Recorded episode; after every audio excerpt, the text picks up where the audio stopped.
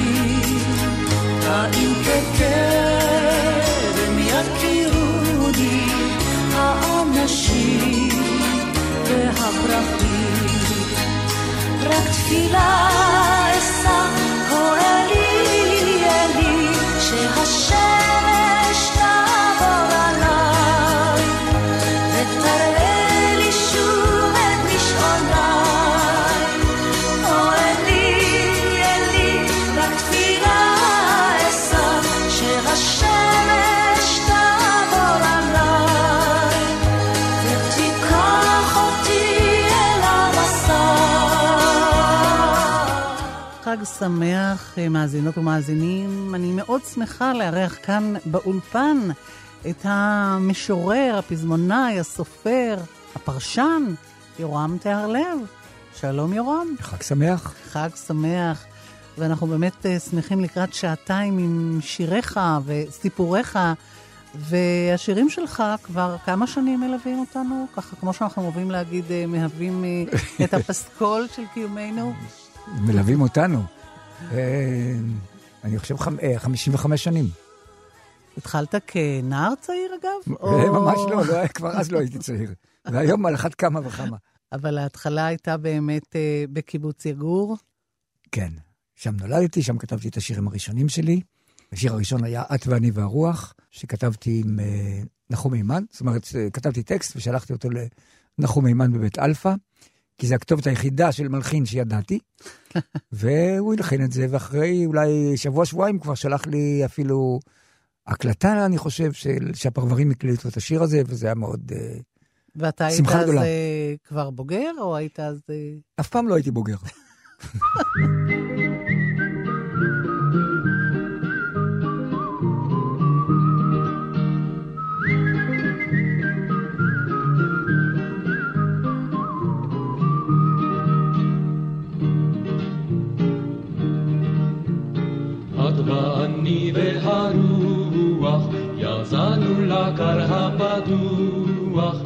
לנשום את נשמת הדגן לרקוד עם ריצוד מהפלג לפעוט עם הצאן על השלג יצאנו לברוח מכאן. שלושתנו בזמר חוצות יחפני הרוח ואת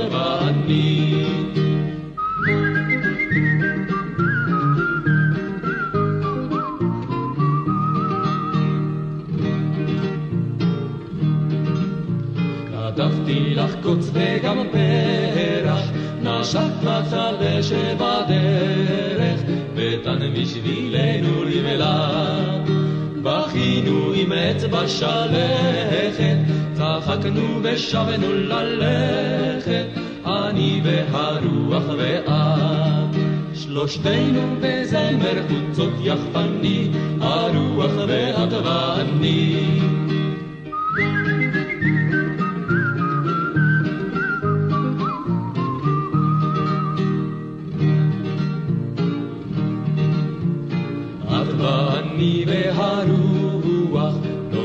לנו עוד רגע לנוח, גם אנו דרכים ושדות.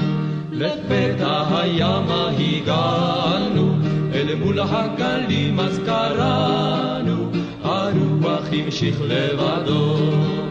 ושט איתו זמר קבוצות יפני, נותרנו רק את ואני. ושט איתו זמר קבוצות יפני, נותרנו רק את ואני.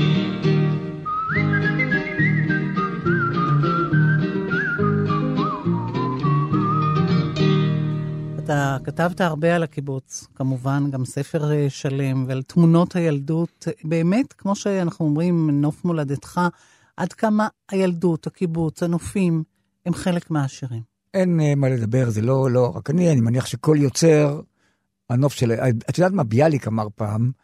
אני ביקרתי בהרבה ערים גדולות בעולם, וראיתי גורדי שחקים שראשם בשמיים, אבל אף אחד מהם לא היה גבוה כמו ערימת הזבל של העיקר שגר על ידינו כשאני הייתי בן חמש. ואני חושב שההרגשה הזאת מלווה גם אותי, מלווה כל אחד אה, בעצם, אם הוא משורר או לא משורר, שהנוף של הילדות מלווה אותך כל החיים, והייתי אומר אפילו נותן לך פרופורציה לכל מה שקורה לך. אתה כותב, כשהוריי החלוצים רק הכירו זה את זה, בלילות הלכו לגורן ושם התחיל המעשה. הם לא התחתנו אף פעם אצל רבנים, ובדרך נס נולדתי אני.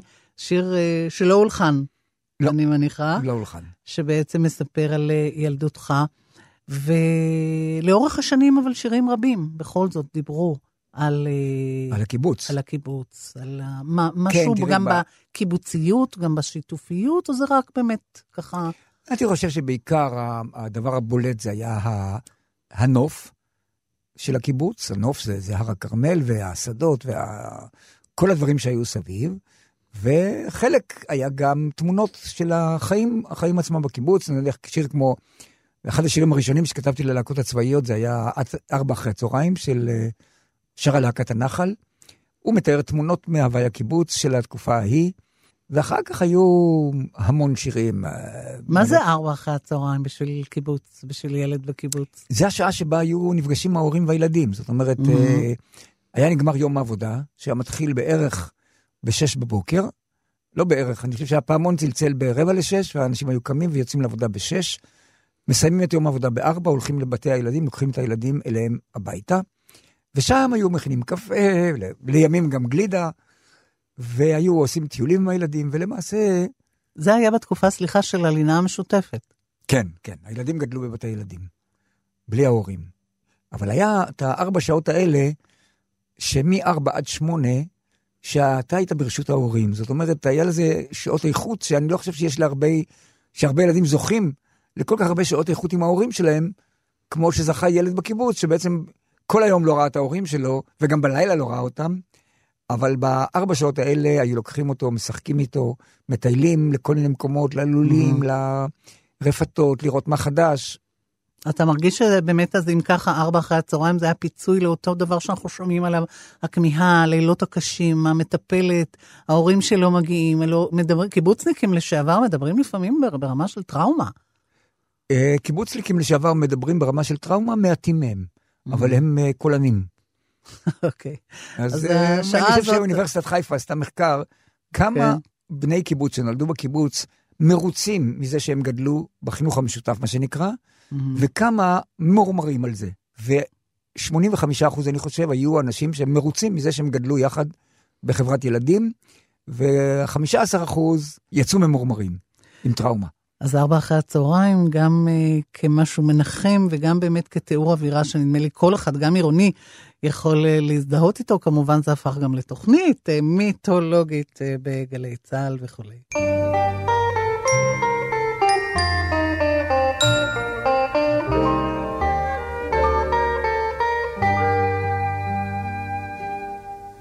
כבר גולש היום ההרה, הגננת זמר שרה. כאן סידרנו הרכבת, בואו ילדים לשבת.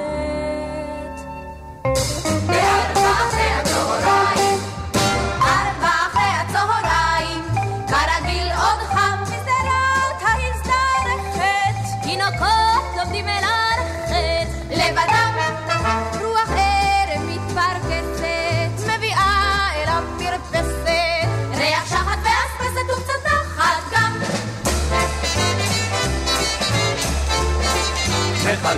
חדרה של דליה, שוב בוקעים צלילי נפליה, שנכנס אליה נתן, הם שומעים את הפסיונטה. על השביל חוזרות בנחת, נוטות בית מן המקלחת. אולפנים חדש מדניה, שר להן את מלאגיה. מלאגיה. עושה לרוסיה.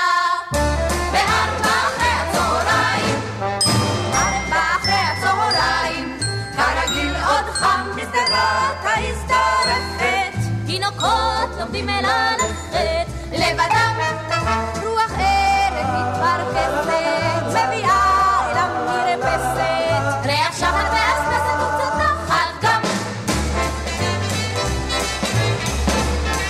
והנה שוב צועקת. חיים! לפתלת המכנסיים, הנכדים מיד יבואו, ואצלנו תוהו ובוהו. שיבואו! ציפי על השביל דוהרת. אמא כבר לתוך החדר, ונרוץ לסמטת בטר. בארבע אחרי הצהריים, ארבע אחרי הצהריים, כרגיל עוד חם. צל הליל עליו גלבוע. למה לא נרדמת עוד נועה, אם תשני יפה אנחנו, בשבת נשאל לשחנה. כבר חמש ושש ושבע, עם חרות בטלפה גבע, נס קפה, ריבה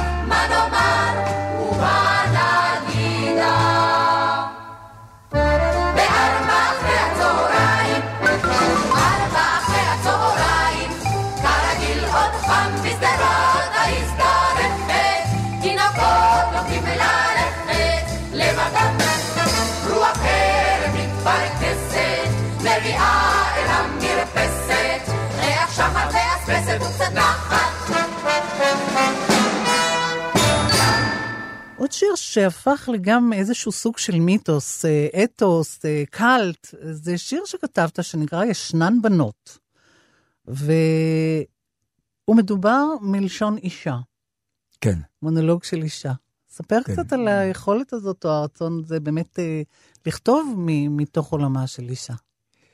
תראי, אף פעם לא היה לי עולמה של אישה, אני הכל הסתכלתי מהצד, אבל uh, ניסיתי ל- ל- לחשוב עם הראש של האישה. זאת אומרת, יש לי קבוצה של שירים שהם כתובים מנקודת מבט נשית אה, בלשון אני. זאת אומרת, אה, שיר כמו הוא לא כל כך חכם, אני יודעת, אך הוא כותב לי מכתבים וככה וככה. זאת אומרת, מין אה, ניסיון לחשוב הפוך, לחשוב מה חושבת האישה. רובם הם בהומור, זאת אומרת, ישנן בנות, ו... אבל יש עוד הרבה שירים כאלה, אני לא... את מי אני אוהבת. כן. ויש כאלה שהם יותר ככה, הייתי אומר, חושניים, כמו חשמל זורם בכפות ידיך, ואתה לי ארץ, ושירים שהם יותר חושניים של נשים מהצד הרגשי של האישה. ניסיתי, זה לא שאומר שהצלחתי. זה היה על פי מה שנקרא request, או זה היה זה באמת איזו יוזמה מול- שלך מול השולחן? יוזמה שלי עכשיו- מול השולחן, אף אחד לא ביקשה ממני שאני אתאר את רגשותיה. כן, לא, התכוונתי אולי ללהקה, או מישהו אומר, תכתוב לנו שיר לסולנית, שתשיר סולו כ... כ...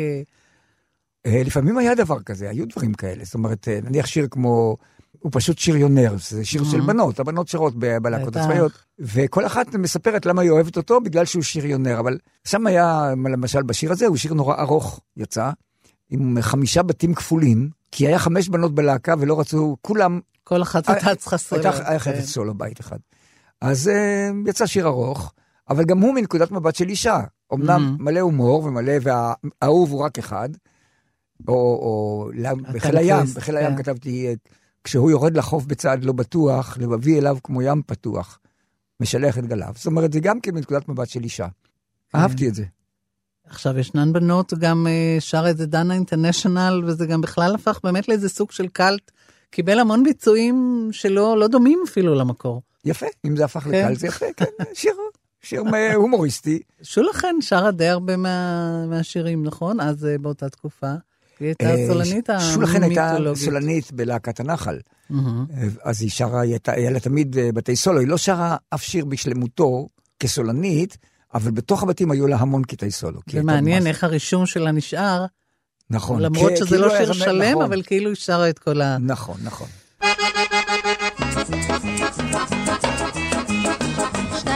ישנן בנות אשר יוצאות את כל אחד, אם הן רואות בחור נחמד, הן מוכנות לטוס מיד, איתו אפילו עד אילת.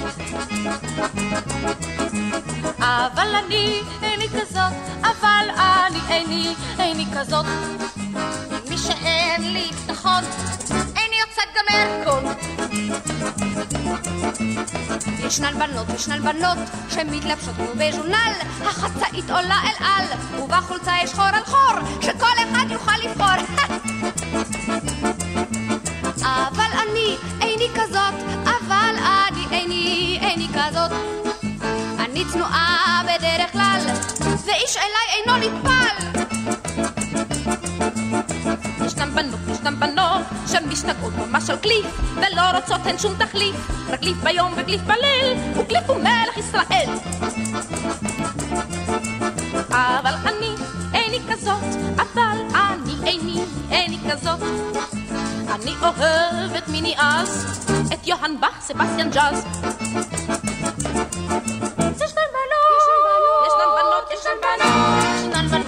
בנות, ישנן בנות, אשר קוראות ללא בושה את השטויות ולאישה, וזה תשאלו אותי, כל עולמן התרבותי. לה לה לה לה לה לה לה לה אבל אני איני כזאת, אבל אני איני, איני כזאת. אני קוראת זאת עד הסוף, אבל יודעת שזה בלוף. ישנן בנות, ישנן בנות, שרק חושבות על בחורים, לא אכפת להן מה שאומרים, תופסות את מי שרק אפשר, ולטובות כלום לא נשאר. אם לטובות כלום לא נשאר, אז הן עושות ממש אותו דבר.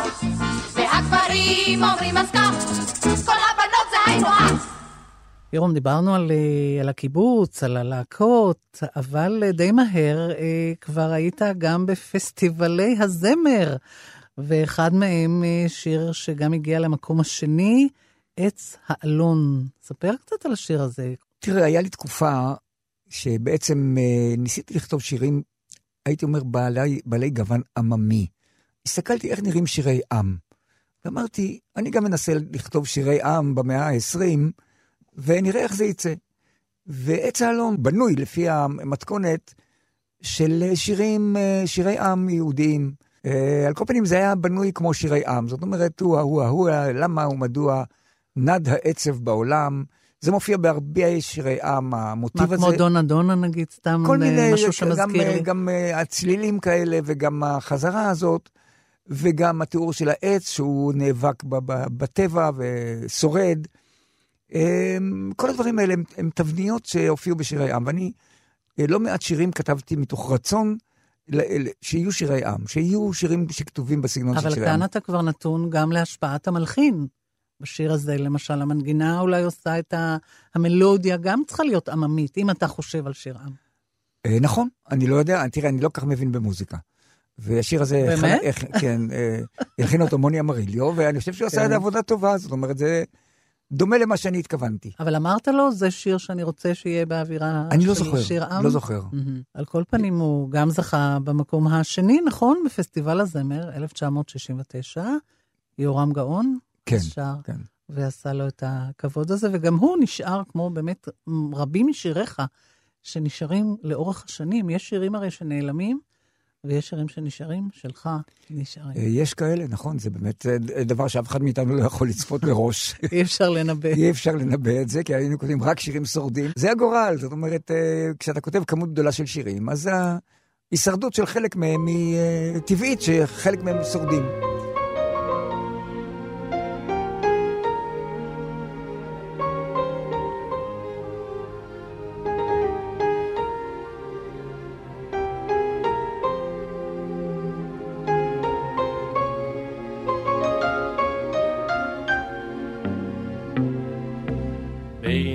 היער על גזעו הסר, כבד ימים וסער, עץ אלון ניצר. וואה וואה וואה, למה ומדוע נד העצב בעולם? וואה וואה וואה, למה ומדוע עצובים שיריי כולם.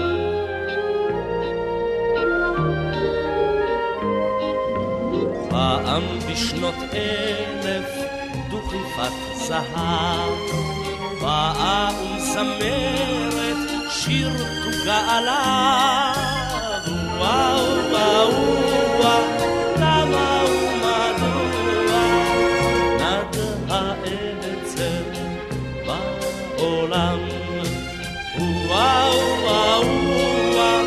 למה ומדוע עצובים שיריי כולם.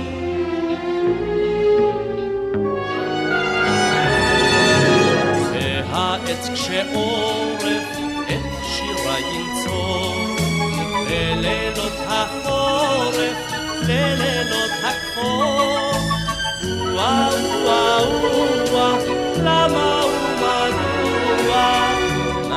העצב בעולם. וואו וואו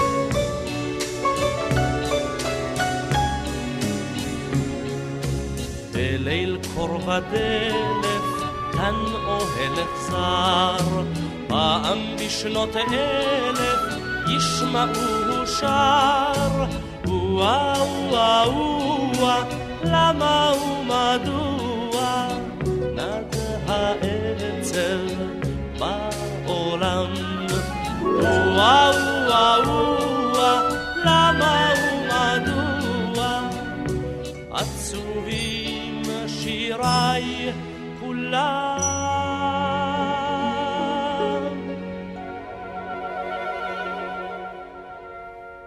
אמרת שאתה לא מבין במוזיקה, קשה לי לקבל את זה ככה כפשוטו. הרי, הרי אתה כותב לתוך, באמת, איך זה? אולי ככה תאיר קצת את עינינו, המאזינים אולי גם רוצים לדעת. אה, השירים בדרך כלל, או כתובים על מוזיקה, קודם המילים, ואחר כך הלחן, איך זה הולך ביניכם, בינך ובין המלחין? אה, לאורך השנים עבדתי בכל הצורות, גם כשאני מקבל מוזיקה וגם כשאני מגיש מילים, תלוי במלחין. המלחין. היו מלחינים שהעדיפו לכתוב, לשבת ליד הפסנתר ולכתוב מוזיקה. ביניהם הייתי מונה את אה, סשה ארגוב, אה, נורית הירש, תיבדל לחיים. כלומר, אה, אני אכתוב את המוזיקה. עזוב אותי עם מילים עכשיו, כן? כן, אני אכתוב מוזיקה, ואתה אחר כך תסתדר כבר עם המילים. זה היה סוג אחד. סוג שני, היה מתחיל להלחין רק כשהיה לו מילים, זה היה ביניהם אה, משה וילנסקי ויאיר רוזנבלום. הם לא היו מתחילים לכתוב שיר אם אין מילים. זאת אומרת, הם רצו את ההשפעה ואת הדחף של המילים. אה, אני עבדתי בשתי הצורות, גם קיבלתי מנגינות, גם קיבלתי אה, מילים, ואני חושב שזה שאתה מקבל מוזיקה מוכנה ממלחין, ואתה אה, חייב לכתוב לה מילים, זה מאלץ אותך להתמודד עם צורות ומשקלים שהרבה פעמים לא היית עושה אותם באופן טבעי. למשל, שקיבלתי מזמנו ממתי כספי את המנגינה של נוח. שמעתי מנגינה, טארם, טם טארם, טארררם, טארררם, טארם. אתה יכול להתחיל לעבוד עם זה, זה בעיה.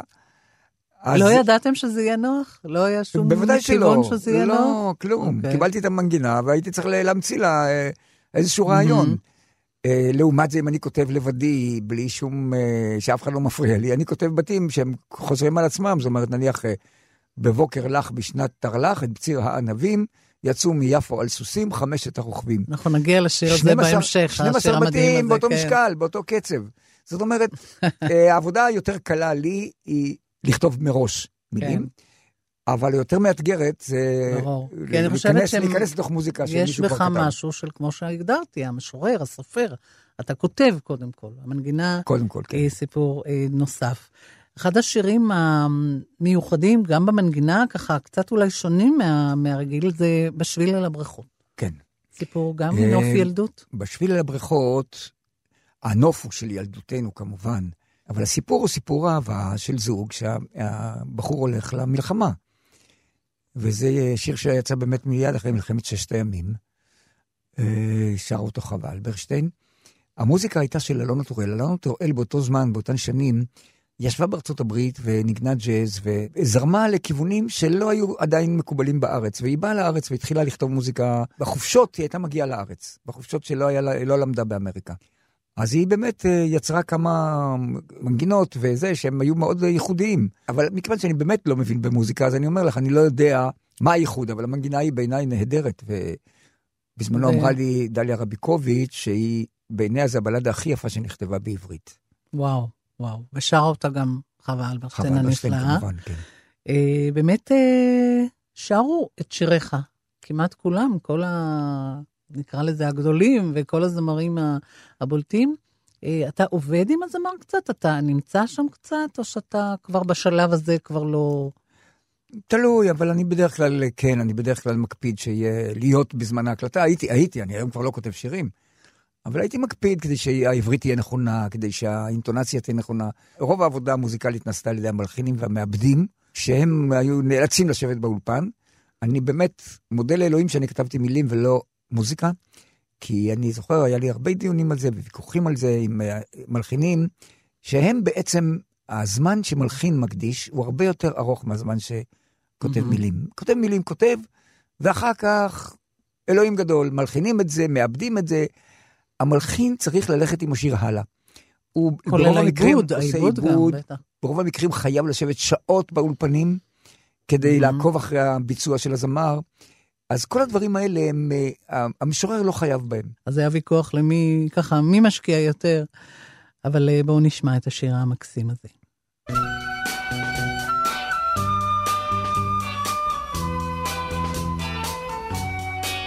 רוחות חמות נשבו בינות עצי האורן ורחש ממטרות עלה מן השדות בתוך שיער ראשה הלבינה הציפורן. בכף ידה קטנה הלבינה בידו. בשביל אל הבריכות פסעו שלובי ידיים וכוכבים נשרו למים עם הטל ותן בודד צחק הרחק בתוך הליל. והיא אמרה אתה כל כך יפה חייל. טה-רה-רה-רי-רה-רה,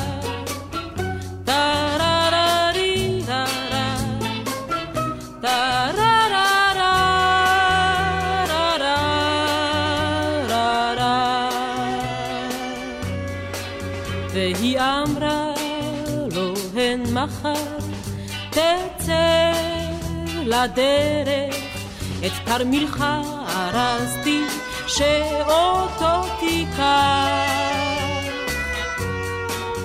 לא שמתי בו מכתב, לא פרח למזכרת. הן אם תזכור, תזכור, ואם תשכח, תשכח.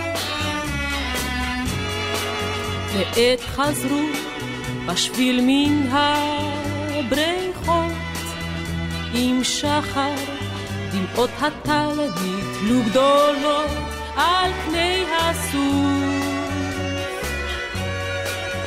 והוא את כף ידה אחז ביד בוטחת, והיא הביטה בו מתוך מסך שקוף. טה-רה-רה-רי-רה-רה, טה-רה-רה-רי-רה-רה.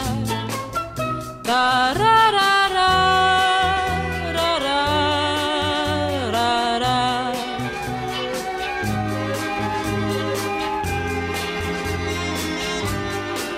והוא אמר לה, ילדתי, אני אחזור עוד, גם אם רחוק אלך, ליבי נשאר איתה.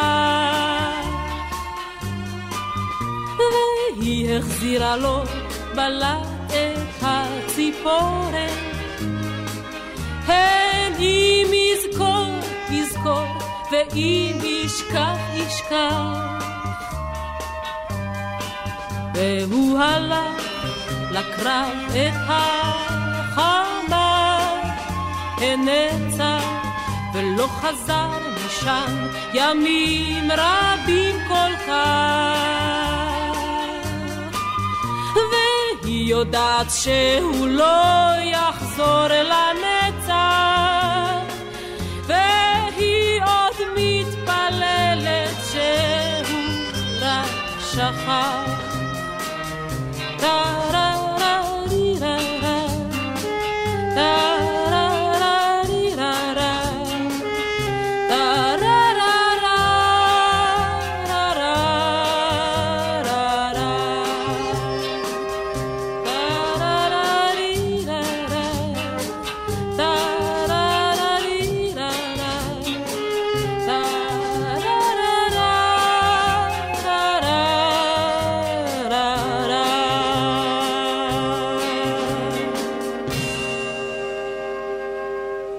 דיברנו על אה, שירים ועל מבצעים ועל להיטים פתאום שנוצרים, שאולי אתה באמת צופה או לא צופה. אחד השירים המושמעים, נדמה לי שאמרת לי שזה אחד השירים המושמעים שלך, זה שיר שנתת לחלונות הגבוהים. אינך יכולה. כן, אינך יכולה, הוא באמת אה, שיר פלא בעיניי, כי מבחינת הטקסט שלו הוא שיר מאוד אה, פשוט, פשטני, לא, אין לו הרבה בשורות. אבל מבחינת המוזיקה, כנראה החלונות הגבוהים ושמולי קראוס, שמולי קראוס המלחין, כן. אה, יצר דברים ששורדים 50, ו... למעלה מ-50 שנה, ומושמעים כל הזמן, זאת אומרת, אה, במחשבים של, של כל ישראל בזמנו. זה היה אחד משלושת השירים הכי מושמעים במשך 20 שנה, וזה ככה המחשב הצביע. והמחשב הזה התחיל לעבוד רק בשנות ה-90, זאת אומרת שהשיר היה כבר בן 40. זאת אומרת, זה, יש, יש פלאים שאתה באמת לא יודע מה, מה יקרה לשיר. השיר הזה הוא שיר, אה, גם המוזיקה שלו וגם לפי דעתי הביצוע בתקופה ההיא נשאר מבריק ומודרני עד היום, והוא מושמע בלי הפסקה. כן, כל השירה שלהם, כל השלישייה הזאת, שבאמת שורדת שנים, גם שנים שנים בהרמוניות מקסימות. וכל מה שהם הקליטו זה 37 דקות. כל החלונות הגבוהים זה 37 아, דקות של הקלטה. כשרצו לעשות להם אלבום אוסף, לא היה מספיק שירים בשביל האוסף. אז הם ליקטו מכל מיני מקומות אחרים של ביצועים, שהם ביצעו בפריז, ביצעו באיזה תוכנית אחרת, אבל מה שנקרא החלונות הגבוהים, זה היה 37 דקות מוקלטות.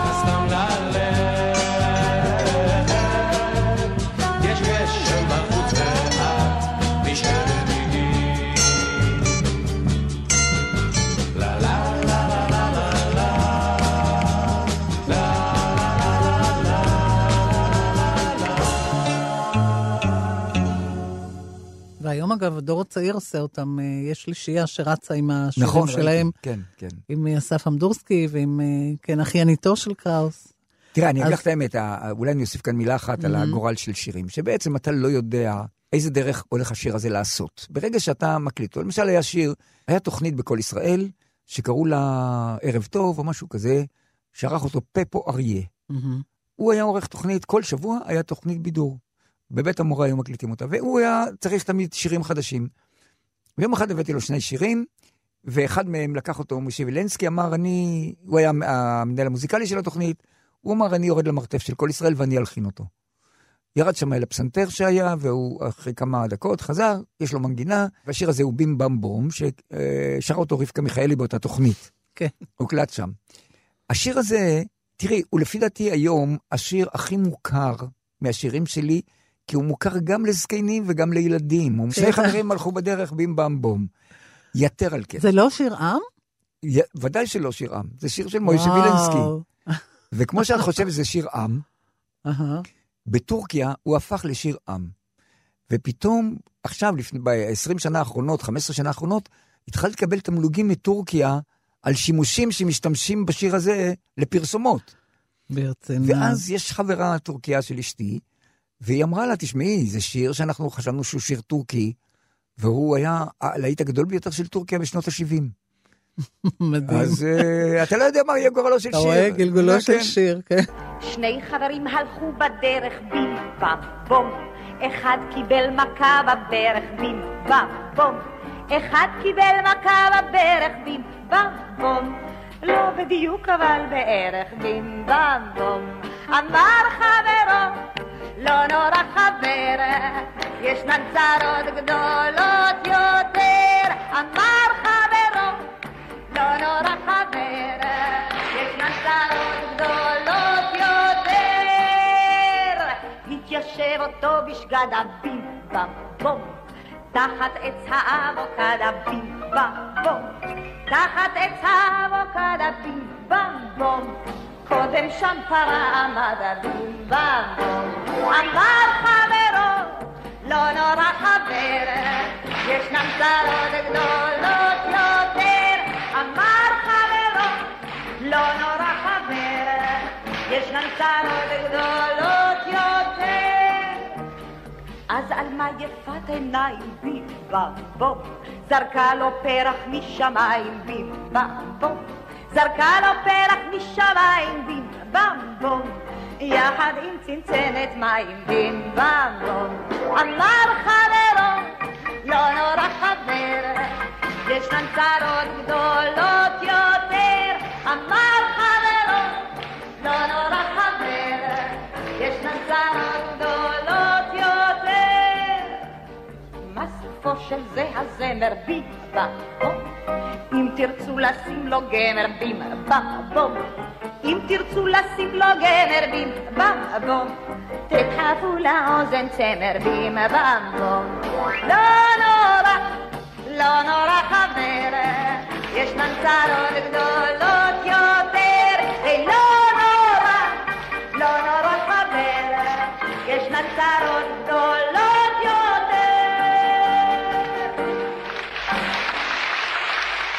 כן, אנחנו כאן אה, בכאן רשת ב', תוכנית חגיגית עם אה, יורם טהרלב, ואני רוצה לשאול אותך על שיר שנדמה לי יש אה, סיפור מרגש מאחוריו, וזה השיר צל ומי באר. אני, בתור ילד בקיבוץ, עברתי הרבה חוויות שהיו קשורות, ב, הייתי אומר, בהיסטוריה של המדינה. זאת אומרת, יגור הייתה מחסן הנשק המרכזי של ארגון ההגנה, של נשק שהוברח באוניות מחיפה. היו, ההגנה הייתה מבריחה נשק מאירופה, ובתוך כל מיני מתקנים וכל מיני המצאות, והמקום הראשון שהביאו אותו זה היה בלילות, היו מביאים את זה ליגור, מנמל חיפה, והסתירו את זה בתוך uh, סליקים. אז יגור הייתה יישוב שהייתי אומר היה מחסן הנשק הגדול ביותר של ההגנה.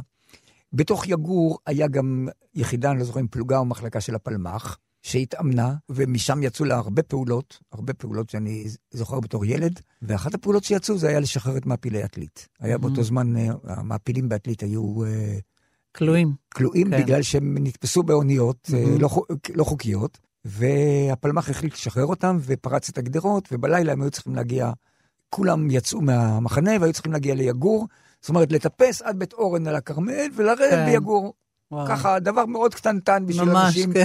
עם החבילות שלהם ועם ה... זה. בקיצור, רובם נעצרו באמת בבית אורן, ושם היה, לא אכנס לקרב של בית אורן, אבל קבוצה של אה, אנשים עם כוח וצעירים הגיעו ליגור בשעות אחרי הצהריים של, אה, של היום שלמחרת, ו... ואז צלצל הפעמון של הקיבוץ, וכל המשק התכנס כדי אה, לקלוט אותם ולהקיף אותם, ולא לתת לצבא הבריטי שחיכה להם לאסור אותם.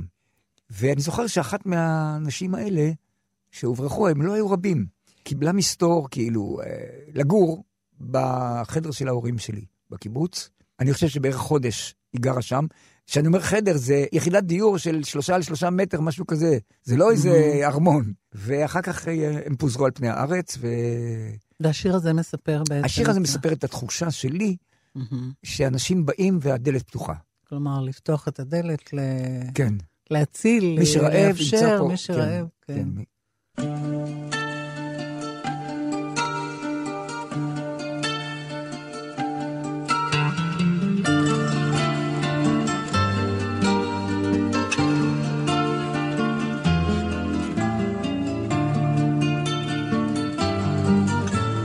במדרון מעל הוואדי, עץ השקדי הפורח,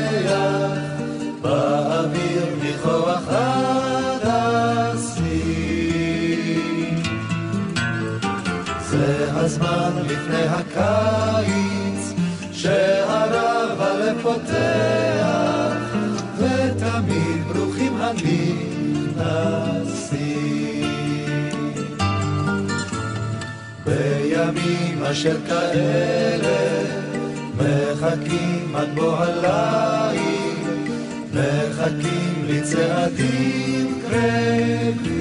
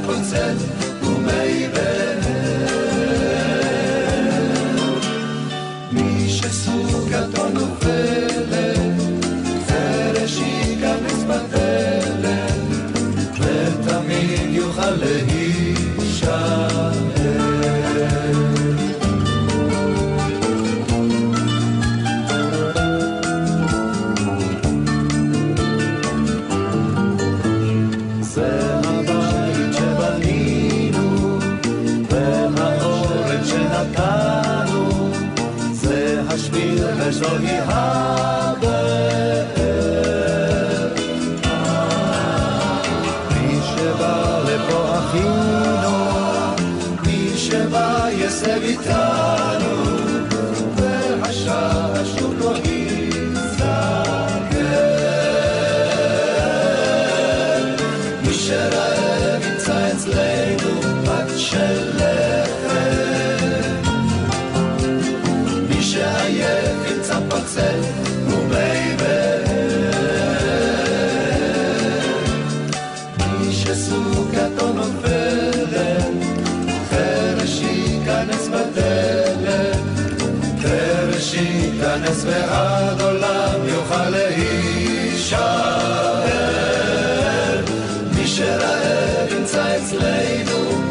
של לחם. מי שעייף ימצא פוצל ומי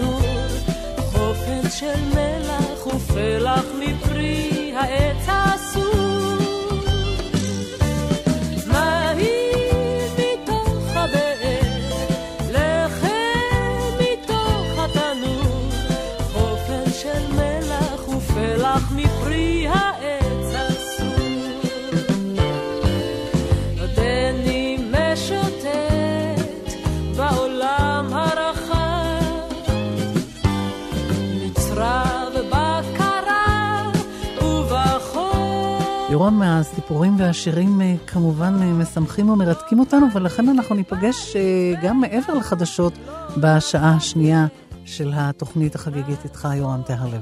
תודה רבה.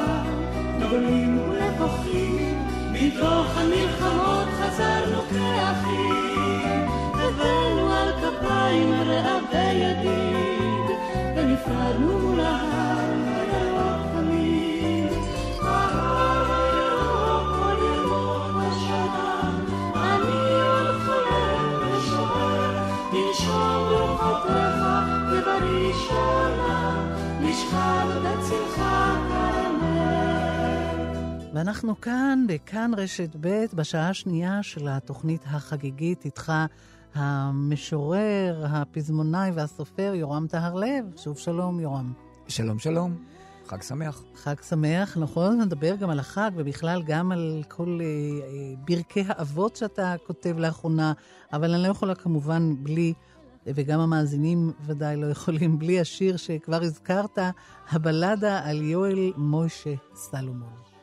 תראה, אני לאורך השנים, כשכתבתי, ובכלל, לאורך השנים אני קורא ספרים, לומד דברים, כל הזמן אני לומד דברים.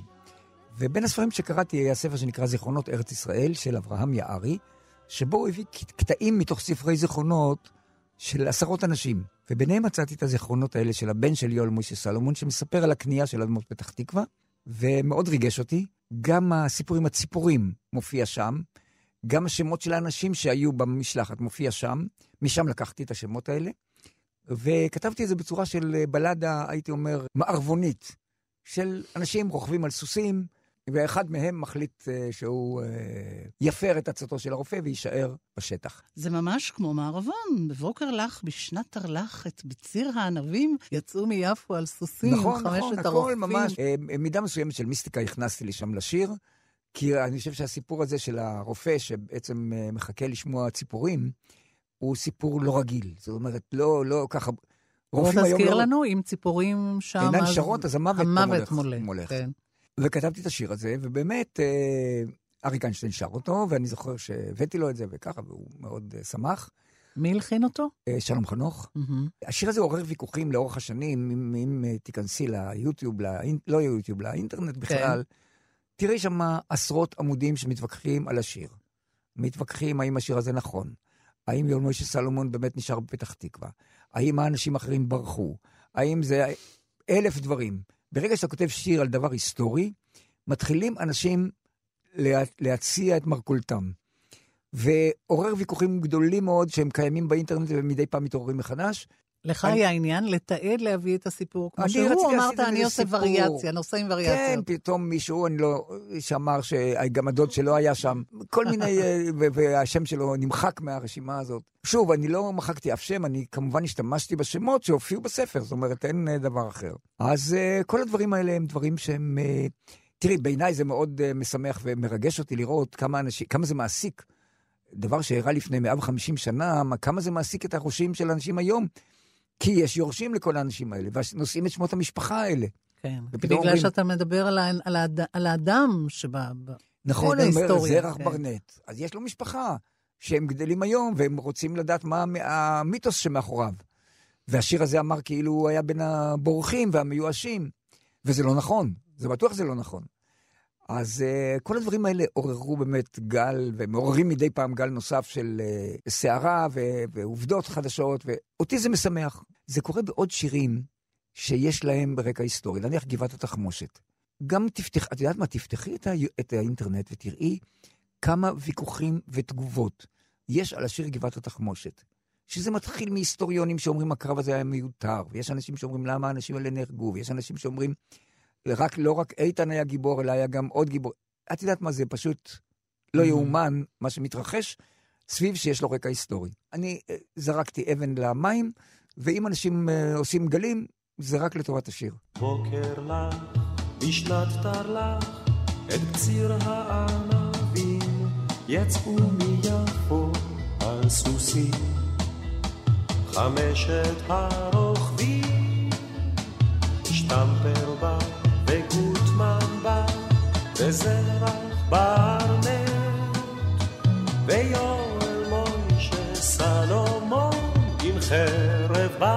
באבנט. איתם רחב מזרקי, הדוקטור הכסוף, לאורך הירקון הרוח, שר בקנה הסוף, ליד אום לבס הם חנו, בלב ביצות וסרק,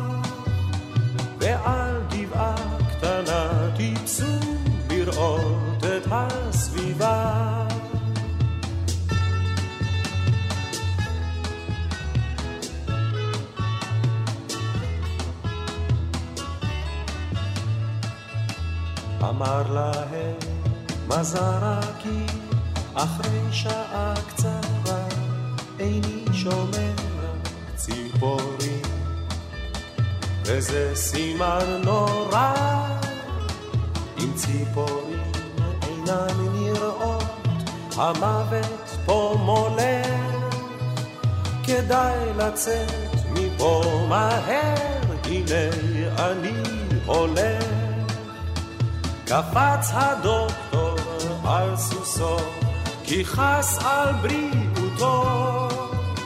והרי אם שלושתם יצאו לשוב לעיר איתו, אמר אז יום סלומון, ושתי עיניו הוזות, אני נשאר הלילה פה על הגבעה הזאת.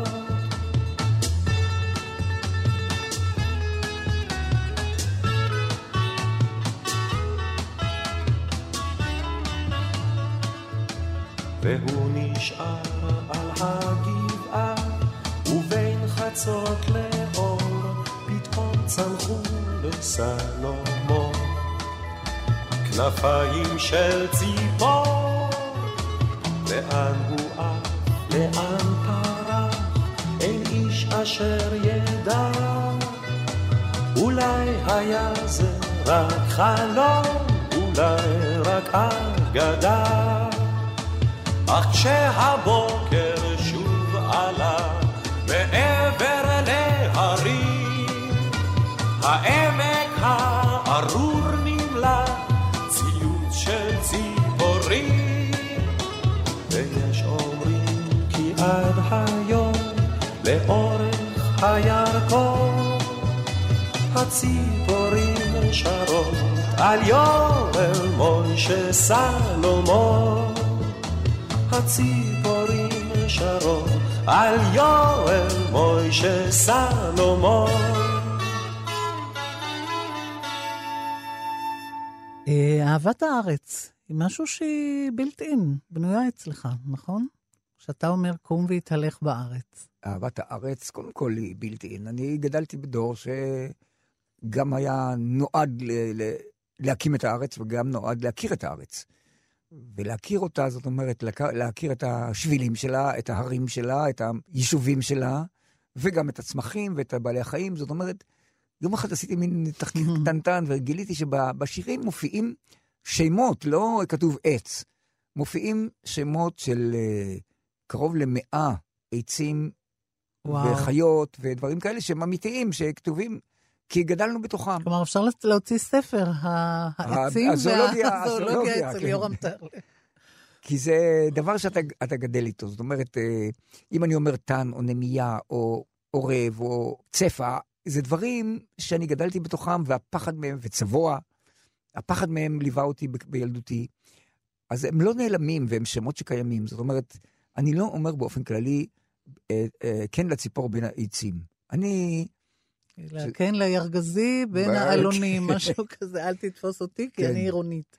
אבל אה, נכון, דברים נכון. כאלה. אז אני אומר, זה דבר שהוא, ברגע שאתה גדל בטבע, זה היה אהבת הארץ שהנחילו לנו. אני חושב שהדבר שקראו לו אז אה, שיעורי זמרה, זה היה בעצם שיעורי ציונות. זאת אומרת, לא היה מקצוע ציונות, אבל את ההחדרה של הערכים של העולם הציוני הביאו דרך המקצועות האחרים. זאת אומרת, שיעור זמרה, שיעור טבע, קראו לזה שיעור טבע, וגם הטיולים, כל הים אל ים האלה, הטיולים. גם שיעורי, נכון, גם שיעורי תנ"ך.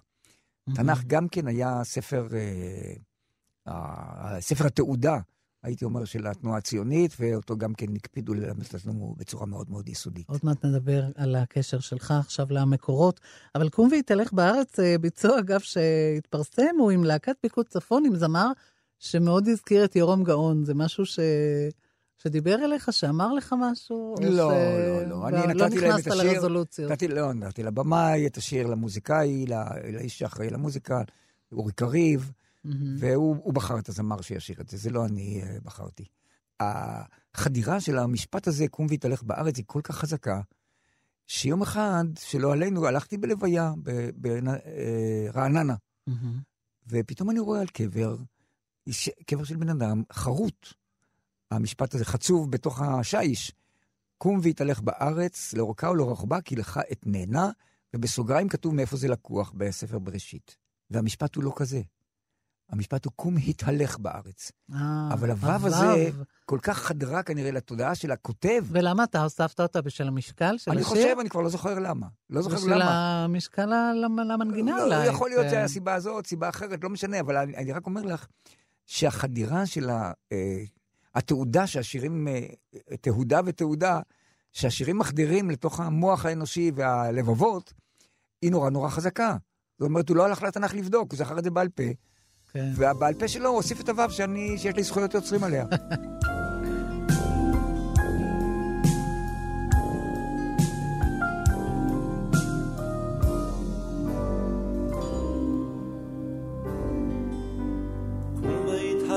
בארץ, בתרמיל ובמקל, וודאי תפגוש בדרך שוב את ארץ ישראל. יחבקו אותך דרכיה של הארץ הטובה, היא תקרא אותך אליה כמו אל ארץ אהבה. זאת אכן אותה הארץ, אותה האדמה, ואותה פיסת הסלע הנצרבת בחמה, ומתחת לאספלט לבנייני הראווה, מסתתרת המולדת, ביישנית וענווה.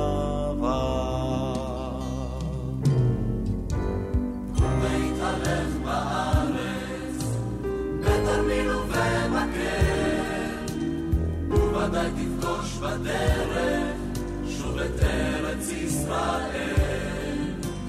יחבקו אותך דרכיה של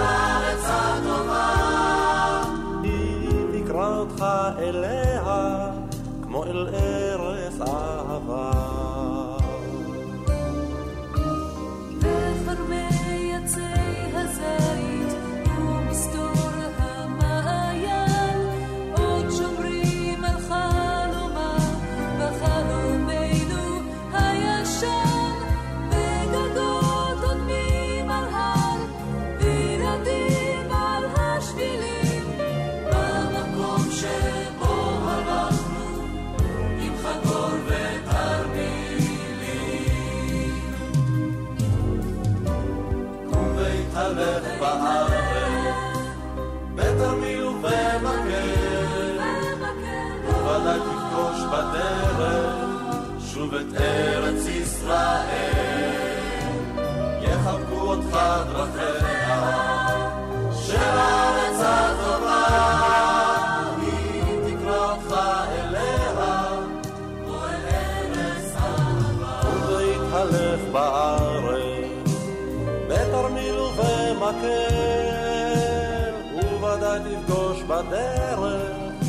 שוב את ארץ ישראל.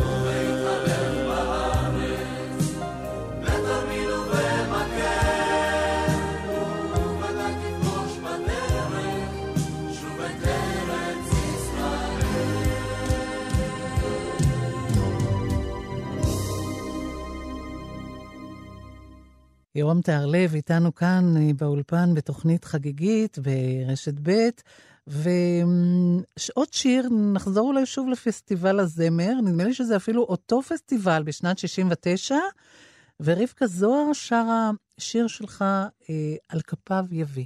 והסיפור הזה הוא בעצם, מה, ניזון מאיזושהי דמות שהיית רואה? אה, לא הייתי רואה, אלא פגשתי. אוקיי, ספר. פגשתי. קודם כל, השיר הזה גם כן, אה, בניתי אותו כשיר עם, ונזכרים בו מקצועות שלא נזכרים בשירים ישראל, ישראלים או עבריים מהתקופה ההיא, אבל היו הרבה בשירי העם היהודיים של, ה, של מזרח אירופה, אה, כמו נגר וסנדלר. הוספתי גם בנאי, שזה כן היה מקובל בארץ. השיר הזה באמת, הניצוץ לכתיבתו היה באמת באירוע שאני, אה, כשעבדתי כעיתונאי, אז עשיתי כתבה במקום שקראו לו הגטו של רמלה, ושם פגשתי אדם שבאמת אה, חי בעוני קשה, ו... אבל בנה כיסא של אליהו הנביא כדי למכור אותו ולבתי כנסת. באיזה מובן זה היה גטו, אגב? של עלייה מסוימת? קראו או לזה של- של רמלה, אני לא יודע למה מהמם. אפילו. אבל אוקיי. okay. שם נכנסו עולים חדשים, זה היה מעורב. יהודים וערבים גרו שם יחד באותה תקופה. וראיתי שם מראות של עוני, ובאמת בן אדם שאמר, אני בניתי את הכיסא הזה ואני מנסה למכור אותו, וזה היה דבר מאוד מרגש. מה היה. מיוחד בכיסא, אגב? אה, שום דבר, תראי, ב... זה דבר שמקובל אצל עדות, אה, לד- לדעתי רוב עדות המזרח עושים את זה, כי האשכנזים היו פשוט מכסים כיסא בסדין ועושים ממנו כיסא של אליהו. אבל ב... אני חושב, ש... אני חושב, אני לא, לא בטוח, שבעדות המזרח היה, היו בונים כיסא מיוחד. כיסא מאוד, אה, וכותבים עליו את השנה שבה הוא נוצר. והוא היה כיסא גדול, והיה כיסא שמיועד לברית מילה. והוא עשה כיסא כזה. ואני ראיתי את זה, והוא אמר לי, אני מחכה שיבואו ויקנו, ואני כתבתי שיר שהוא מחכה לאליהו הנביא. ואיך זה הגיע לפסטיבל? יש אה, ככה סיפור סביב זה? אמ, אני אגיד לך מה זה היה, יאיר רוזנבלום ואנוכי, אבדל לחיים ארוכים. שאהבת לכתוב איתו, נכון? כתבתי איתו היה לכם הרבה מאוד. שיתוף פעולה טוב. הרבה כן. מאוד, כן. אמרנו לכתוב שיר לפסטיבל, והתיישבנו בדירה שאני הייתי גר, דירה שכורה בפתח תקווה, ליד היה שם פסנתר. הוא הביא מנגינה, אני הבאתי מילים. ואמרנו, בואו ננסה לחבר אותם שיהיו ביחד. וזה לקח לנו לילה שלם. ביחד הפעם, לא... ביחד, כן. ביחד. את רוב הוויתורים אני עשיתי. והשיר נכנס לפסטיבל. כי יאיר הקליט כבר, המנגינה הזאת הייתה ליאיר מקודם, הסתבר לי אחר כך, אני לא ידעתי. שהוא הקליט אותה עם מילים אחרות לגמרי, והיה שיר אחר. אבל uh, השיר הזה באמת uh, גם כן מאוד uh, נקלט. אמרה לי איזו אישה שהיא דתייה, שהם uh, שרים את זה בזמירות שבת שלהם, את השיר הזה, והשיר הזה הוא על, מדבר על דוד המלך. ואמרתי לה, זה על אליהו הנביא. אז היא אמרה, לא, אבל כתוב, הוא בונה את העיר 70 שנה, והוא חולם, כי את העיר, כמו שאת העיר בנה, יניח למקדש את אבן הפינה. עכשיו דוד חי 70 שנה. חלם להניח למקדש ולא זכה את אבן הפינה. ולכן זה שיר על דוד המלך. טוב ואתה לך תדע. מפרשים לך את שיריך. נכון, לא את, לא, את לא מבינה כמה דברים קורים כאלה, שמגלים לי דברים שאני לא ידעתי.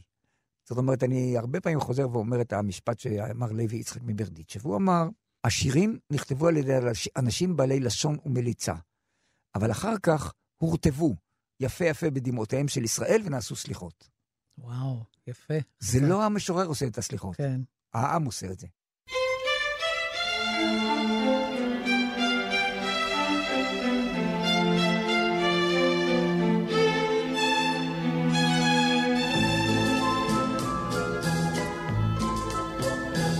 ברחובינו הצר גר נגר אחד מוזר, הוא יושב בצריפו ולא עושה דבר, איש אינו בא לקנות ואין איש מבקר, ושנתיים שהוא כבר אינו מנגר.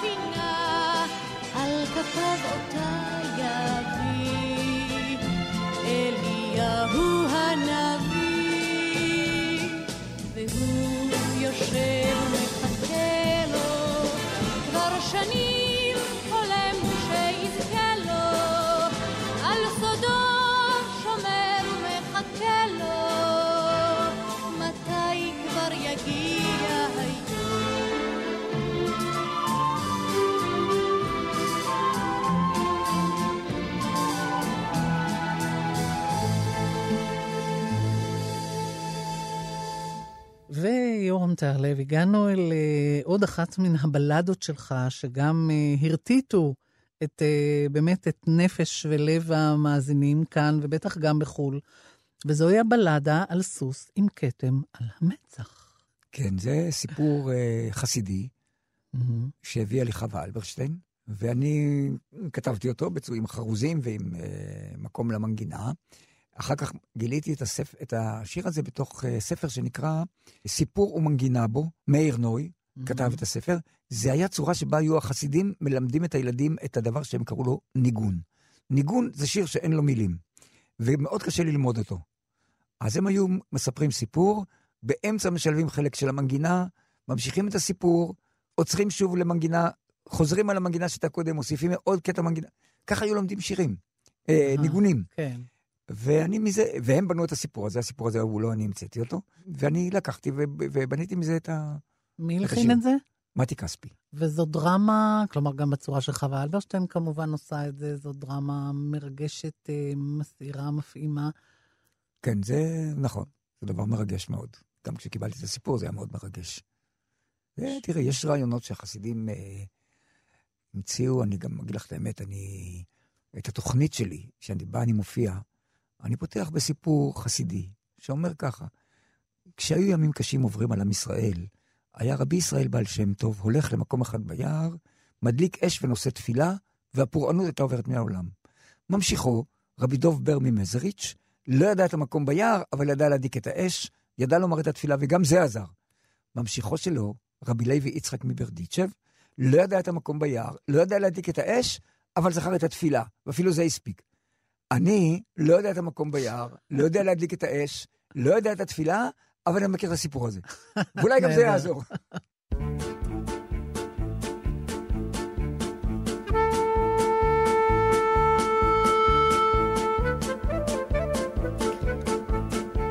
האם ראית את הסוס הנהדר הזה?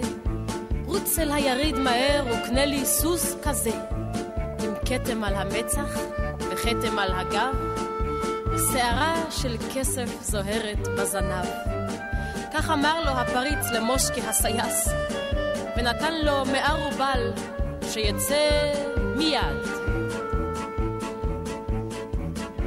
הולך לו מושקה ליריד, ואוי איזה מזל. ליד פונדק עומד לו גוי עם סוס לבן כנל, כתם על המצח וכתם על הגב, ושערה של כסף זוהרת בזנב. הגוי בחור צעיר, ניצב לו והוזר, ומתחת לשפמו הוא שר ניגון כזה. איי איי איי איי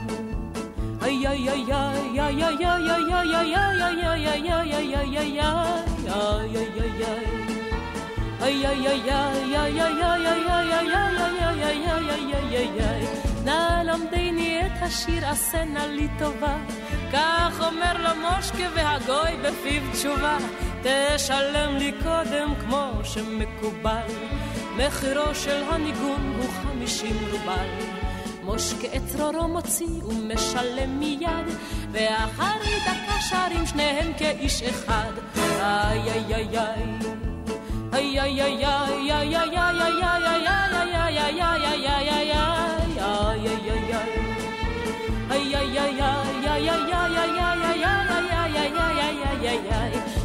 השירה חלפה עברה ומושקי אז נזכר, היי בכמה יעלה לי זה הסוס הנהדר. עם כתם על המצח וכתם על הגב, ושערה של כסף זוהרת בזנב. מערבל סך הגוי ומושקה אז משיר, חמישים שילמתי כבר אתן עוד חמישים. לא, לא, לא, לא, ולא צוחק הגוי, פה יש מסחר הגון. תמורת החמישים קיבלת כבר את הניגון. זה לא הולך ביחד, ושיר אינו חינם. הצניע מושקה את צרורו והסתלק משם.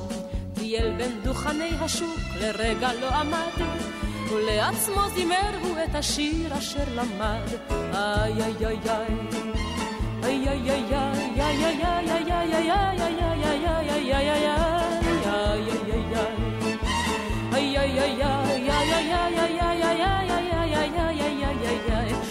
ממש מעבר לירידה, או איזה מזל. עומד לו גוי אחר בכלל עם סוס ממש כנל, עם כתם על המצח וכתם על הגב, ושערה של כסף זוהרת בזנב, והגוי משמיע שיר, הקשיבו ושמעו, מין ניגון שהוא המשך של הניגון ההוא.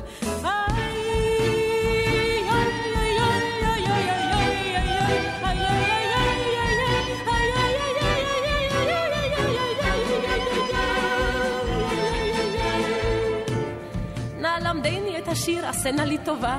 כך אומר לו מושקה, והגוי בפיו תשובה. תשלם לי קודם, כמו שמקובל, מחירו של הניגון הוא חמישים רובל.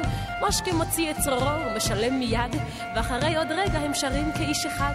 וכשגמרו לשיר, שוב הוא נזכר, היי, כמה יעלה לי זה הסוס הנהדר? מאה רובל סך הגוי ומושקה, איי איי איי, חמישים שילמתי ואוסיף את מגפיי. לא ולא, הסוס לחוד מאה רובל עולה, חמישים שילמת לי על הניגון הזה. חוזר לו מושקה בלי הסוס והפריץ אהב, חובט בו וזורק אותו מתוך האחוזה, עם כתם על המצח וכתם על הגב, ואחריו מגורשים אשתו וילדיו. ובדרכים בין כפר לכפר, בין יער לבין עיר, גם ברב וגם בכפור הם לא חדלו לשיר. איי איי איי איי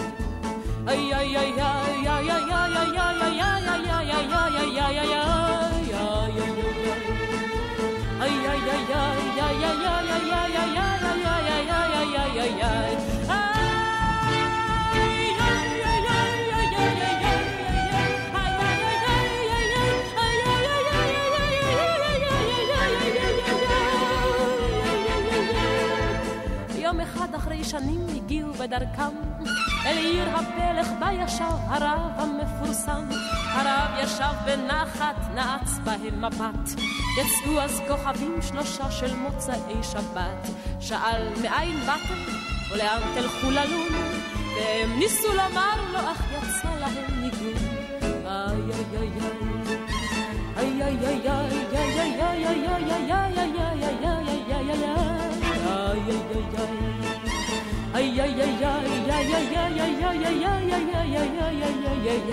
צחקו סביב האברכים, צחקו החסידים, אבל אצל הרב במצח זעו הוורידים. היכה הרב על שולחנו ובקולו הרעים. האומנם חרשים אתם? האם אינכם שומעים? הרי אל הניגון הזה חיכינו מתמיד. אותו נשיר כשיבוא משיח בן דוד. איי איי איי איי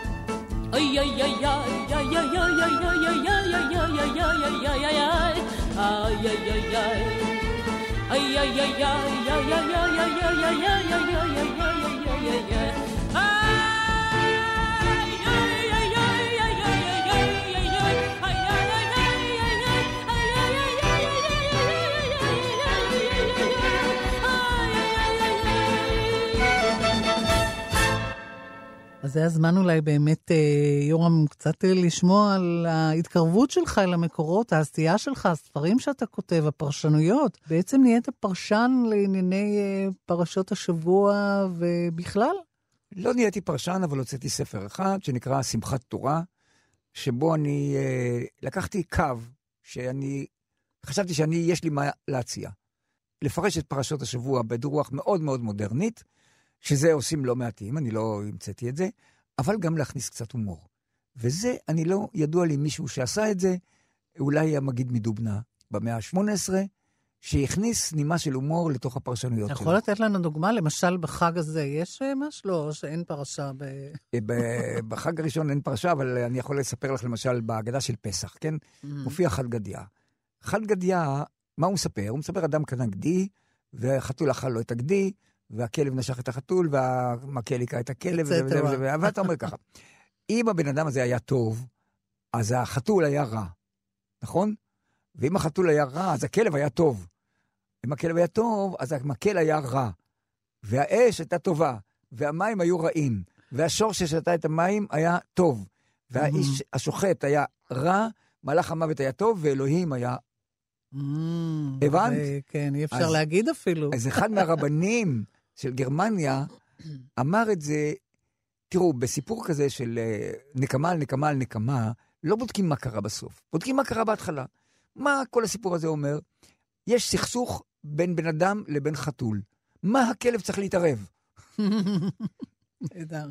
יש גם, אני ראיתי קצת דברים, גם יש העמקה, זה לא רק הומור. יש גם המון דברים שהם, אה, שהיהודים דתיים מאוד מופתעים מה, מהחידושי תורה, נקרא לזה, שאני מכניס. יש שם דברים שהם באמת, אף אחד לא חשב עליהם קודם, לד- להפתעתי. זה ספר שרבים משתמשים בו להפתעתי, הוא לא ספר, אני לא חושב שהוא ספר מי יודע מה חשוב, אבל הוא הכניס נימה חדשה, שלא Mhm. הייתה קודם, ובזה אני מסתפק. ועוד לפני כן הלחנת שירים מן, מן התנ"ך, נקרא לזה, הרבה טקסטים. שירים מהתנ"ך, כן. אני, אני עסוק בחומרים היהודיים הרבה הרבה שנים. אז בוא נשמע אחד מהם שכבר הזכרת, השיר עם המקצב המוזר. נוח,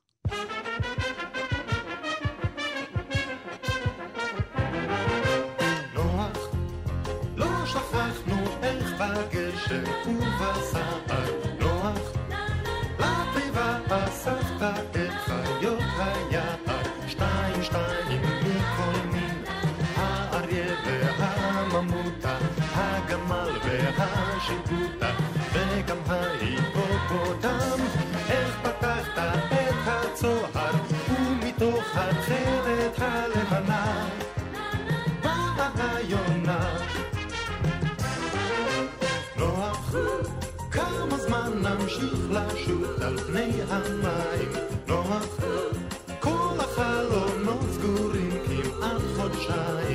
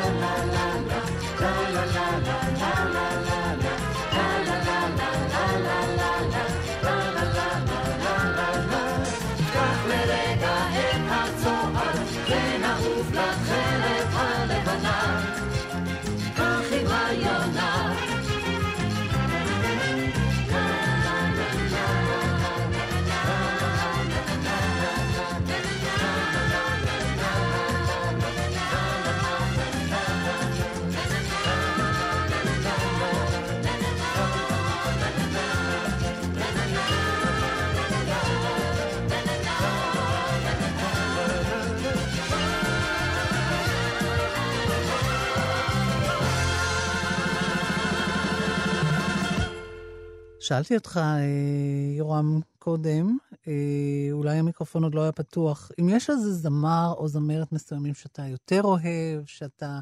שמביאים את המילים, את הטקסטים שלך בצורה שמדברת אליך, שאולי קוראים אותך יותר טוב? לא, אני, באמת, אני אומר לך, במוזיקה אני לא כל כך מבין. אני סומך על האנשים שעוסקים במוזיקה, שהם מביאים את הזמרים הטובים, והזמרים, אני סומך עליהם שהם עושים את המיטב. אז בוא, אני רוצה להציע לך עכשיו לשמוע שיר שאני חושבת שיש בו משהו מושלם, וזה בפרדס ליד השוקת. ובוא תספר okay. לי מה אתה חושב עליו. זה נורית הירש, נכון? כן. יורם גאון. אה, איך זה? זה גם שיר שאתה כתבת לו את המילים קודם? בפרדס ליד השוקת אני קיבלתי את המנגינה מנורית. Mm-hmm. ואני, כשאני מקבל מנורית מנגינה, הרבה מנגינות, נורית באמת הביאה לי מנגינות נהדרות, אין לי מה להגיד, ואילצה אותי לחשוב עליהם, וכתבתי מילים. והשיר הזה גם כן, ישבתי, שמעתי אותו, שמעתי אותו שוב ושוב, ובסוף התחלתי לכתוב על הפרדס ליד השוקת, צל ארבעים וירוקת. נורית הייתה לה בעיות עם המילים האלה כבר בהתחלה שהבאתי לה את זה. היא אמרה, מי ידע מה זה שוקת, מי ידע מה זה זה? אמרתי לה, קרוב גם לא ידעו מה זה פרדס. אבל הוא מתאר תמונה יפה. אני גם כן מאוד אוהב אותו, הביצוע של יורם גאון גם כן מאוד אה, מרגש. והיה משפט אחד שמה, אה, תמו נעוריי. אני זוכר ששאלה אותי, הייתה אז אשתו של הנשיא של, אה, של נבון, אופירה נבון. Mm-hmm. היא אמרה לי, מה זאת אומרת תמו נעוריך? איך אתה יכול להגיד דבר כזה? אני לא מרגישה שתמו נעוריי. אמרתי לה, תשמעי, אני מרגיש שתמו נעוריי. וזה היה לפני ו... 20 שנה בערך. לפני uh, כמעט 40 שנה. אה, אוקיי. לפני 35 שנים, כן. Mm-hmm. 36 שנים. Uh, אדם צריך לדעת מתי תמו נעוריו, ולכתוב את זה. ואני גם, uh, גם אני הפסקתי לכתוב ברגע שאני ידעתי שאני כבר לא נמצא בגיל או בסיטואציה המתאימה, שבה מתנהלת מערכת השירים של כל העמים. זאת אומרת, ואז הוצאתי ספר שנקרא מדריך את הרלב לכתיבת שירים, והמצאתי בו פתגמים. והפתגם האחרון שנועל את הספר הוא, אם יבש מעיין שיריך, אל תיתן שנדע את זה לפניך. והפסקתי לכתוב.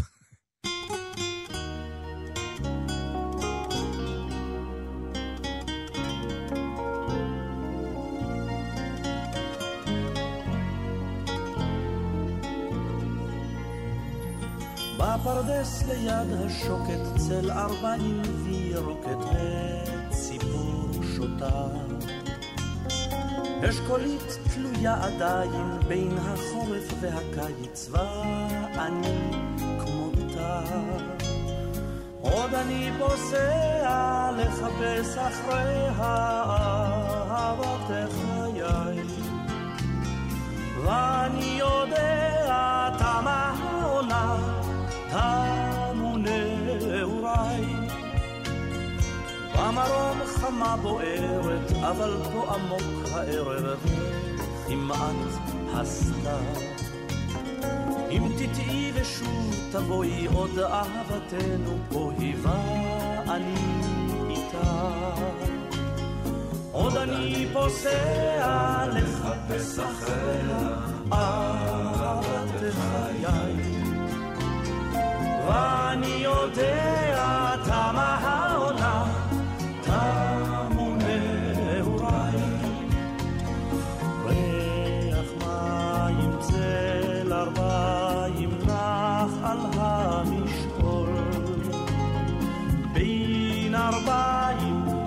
עוד נשוב השניים יחפים בחול. עוד אני פוסע לחפש אחריה אהבת חיי. ואני יודע תמה העונה,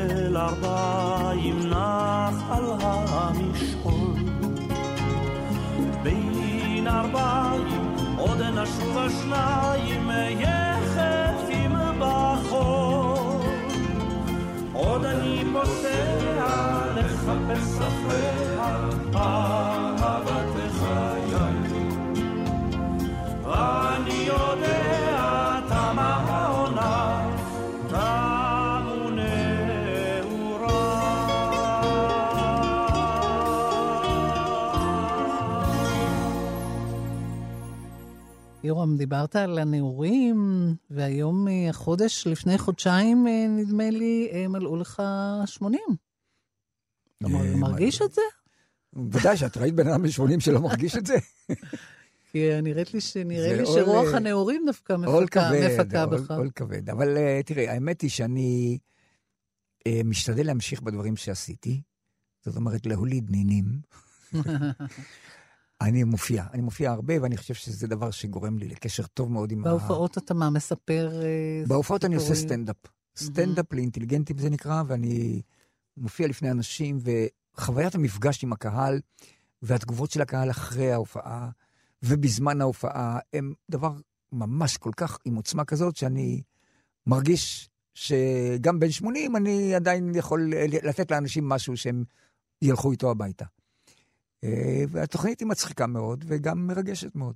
דיברנו בתחילת התוכנית על כמה שנים אה, אתה, איך אומרים, כותב את פס הקול של חיינו. אז א', אני רוצה לאחל לך שעוד תעשה את זה הרבה הרבה שנים.